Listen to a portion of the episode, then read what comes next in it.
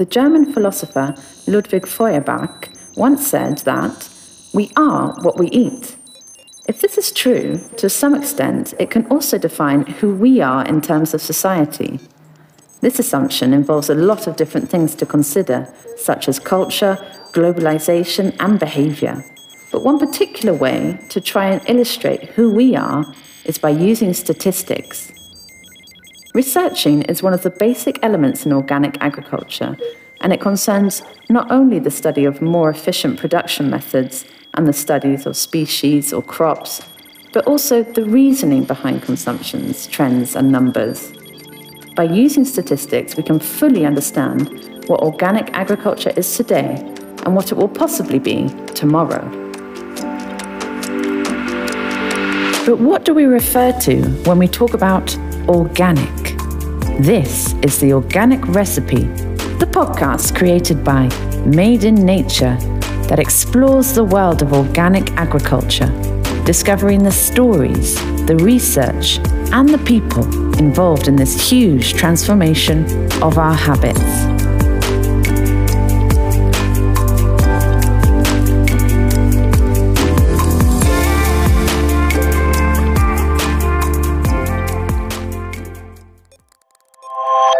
Data and numerical information have played a crucial role in the growth and development of agriculture. And the importance of statistical science was obvious even to European founding fathers, so that when in 1958 the original European community was set up, the forerunner of the modern Eurostat was also established. And again, the first publication that the then Statistical Office of the European Communities issued was on, guess what? That's right, agricultural statistics. The reason why agriculture has always been at the centre of statistical research is fairly simple. Fruit and vegetables, in the same way as cotton, wheat, and everything produced from the soil, are a fundamental component of our nutrition and our society. Agriculture, in fact, represents 1.3% of the whole GDP of the European Union. The constant monitoring allows us to understand in which direction our society is going and how it is evolving. Statistics, in some way, could be intended as the work of ancient farmers in their fields, observing the changes in order to anticipate the needs and learning from the problems to find the solutions, both from a social and scientific approach. Since the end of the 1970s, the Research Institute of Organic Agriculture FIBL, has been working side by side with an interdisciplinary method, both from a statistical and technical point of view, supporting institutions, farmers, and stakeholders. In order to understand why it is important to monitor the performance of agriculture, we asked the Institute directly to illustrate the current state of organic agriculture all around the world and to tell us how it is changing and evolving. FIBL collects and analyzes a large amount of data and statistics, which give a clear and objective image of organic in Italy and Europe. According to the publication World of Organic Agriculture, the edition of 2022, in the year 2020, around 75 million hectares of organic agricultural land, including in conversion areas, were recorded. This is around the double surface of whole Italy. Regions with the largest organic agricultural land areas are Oceania and Europe. In other terms, it's 1.6% of the world's agricultural land was organic in 2020. My name is Toralf Richter. I'm a German agroeconomist and I've been working for the organic sector in Switzerland for around um, 24, 25 years. The world of organic agriculture is one of the most important and extensive publications about organic agriculture that the FIBL has published together with the IFOAM. For more than 20 years, these publications have been helping to document the condition, the evolution, and the emerging trends of organic farming. It's a sort of persisting record that talks about organic agriculture not only in terms of numbers or hectares but it highlights the contribution to tackling climate change, the development in terms of nutrition safety, the protection of biodiversity, and the necessary steps to a more sustainable world. Concerning the data collection, um, most of the data actually um, come from uh, personal contacts. FIBL has a global network of uh, contacts in the organic agricultural sector. But uh, even for some indicators, we collect data from the internet.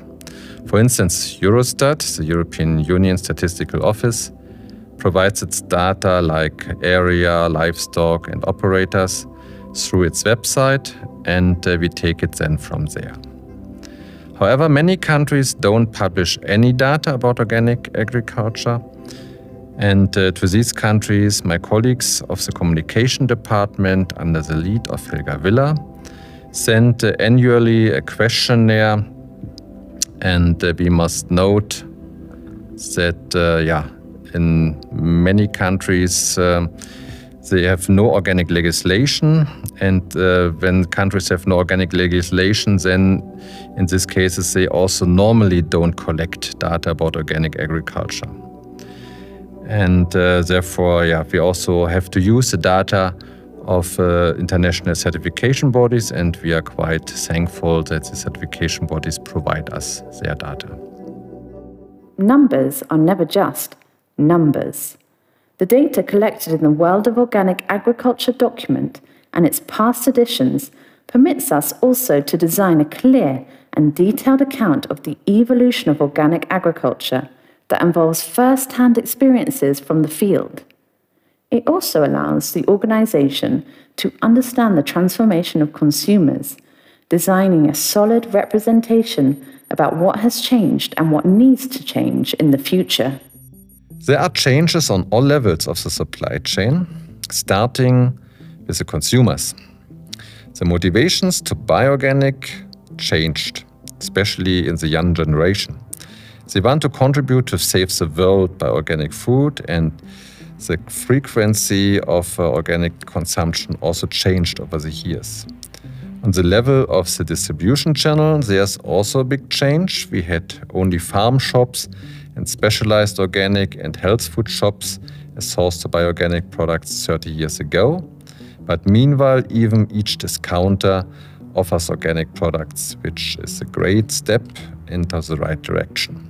And meanwhile, even in low income countries, most supermarkets also offer organic products. What has not changed, unfortunately, is the still limited availability of organic products in restaurants and canteens. And uh, when we look on the production side, organic farmers became more professional and include more and more the latest technological developments on their farms. In the consequence, the yields and the quality of products increased the synergies of nature and techniques have been used more effectively. But what does this survey tell us about the consumers?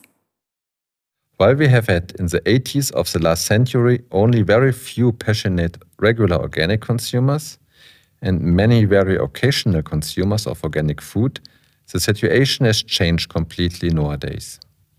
Meanwhile, at least in Western Europe, there are 20 to 30 percent of consumers who buy regularly.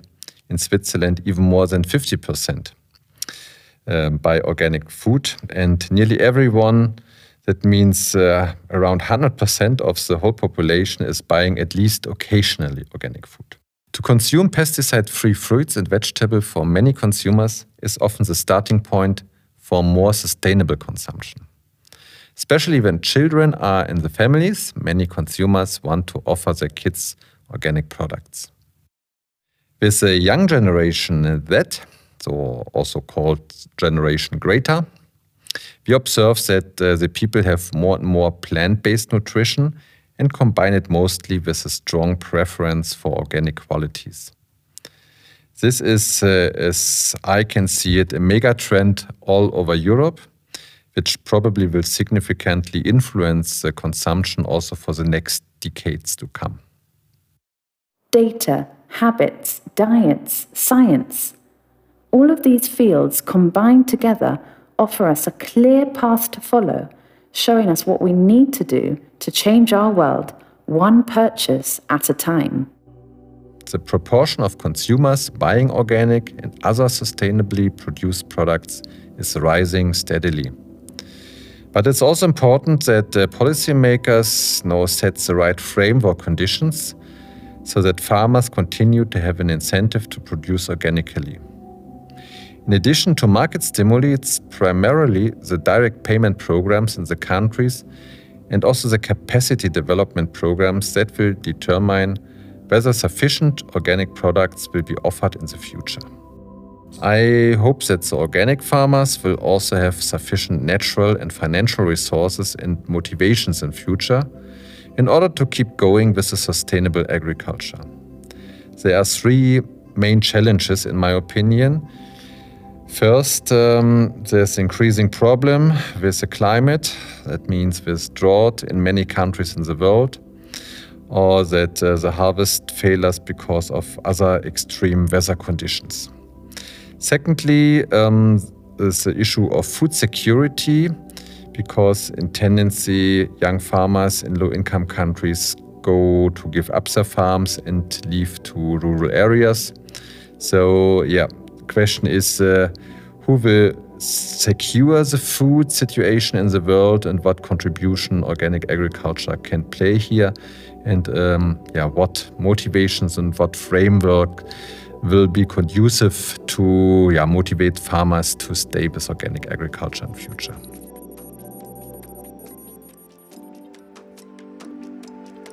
You've been listening to The Organic Recipe the podcast brought to you by Made in Nature and produced by RP Circuiti, narrated by Eleanor Robinson and written by Francesco Pataccini. The sound director was Pasquale Cicciriello, and the supervision was by Lorenzo Pasquinelli with the help of Silvia Lesi. Made in Nature is a project funded by the European Union and CSO Italy the project's aim is to promote the values of organic agriculture in Italy, France, Germany, and Denmark. Discover more about the project at madeinnature.org or visit our social networks. For narrative reasons, some interviews in the podcast have been dubbed from the mother tongue of the interviewee to English with their consent.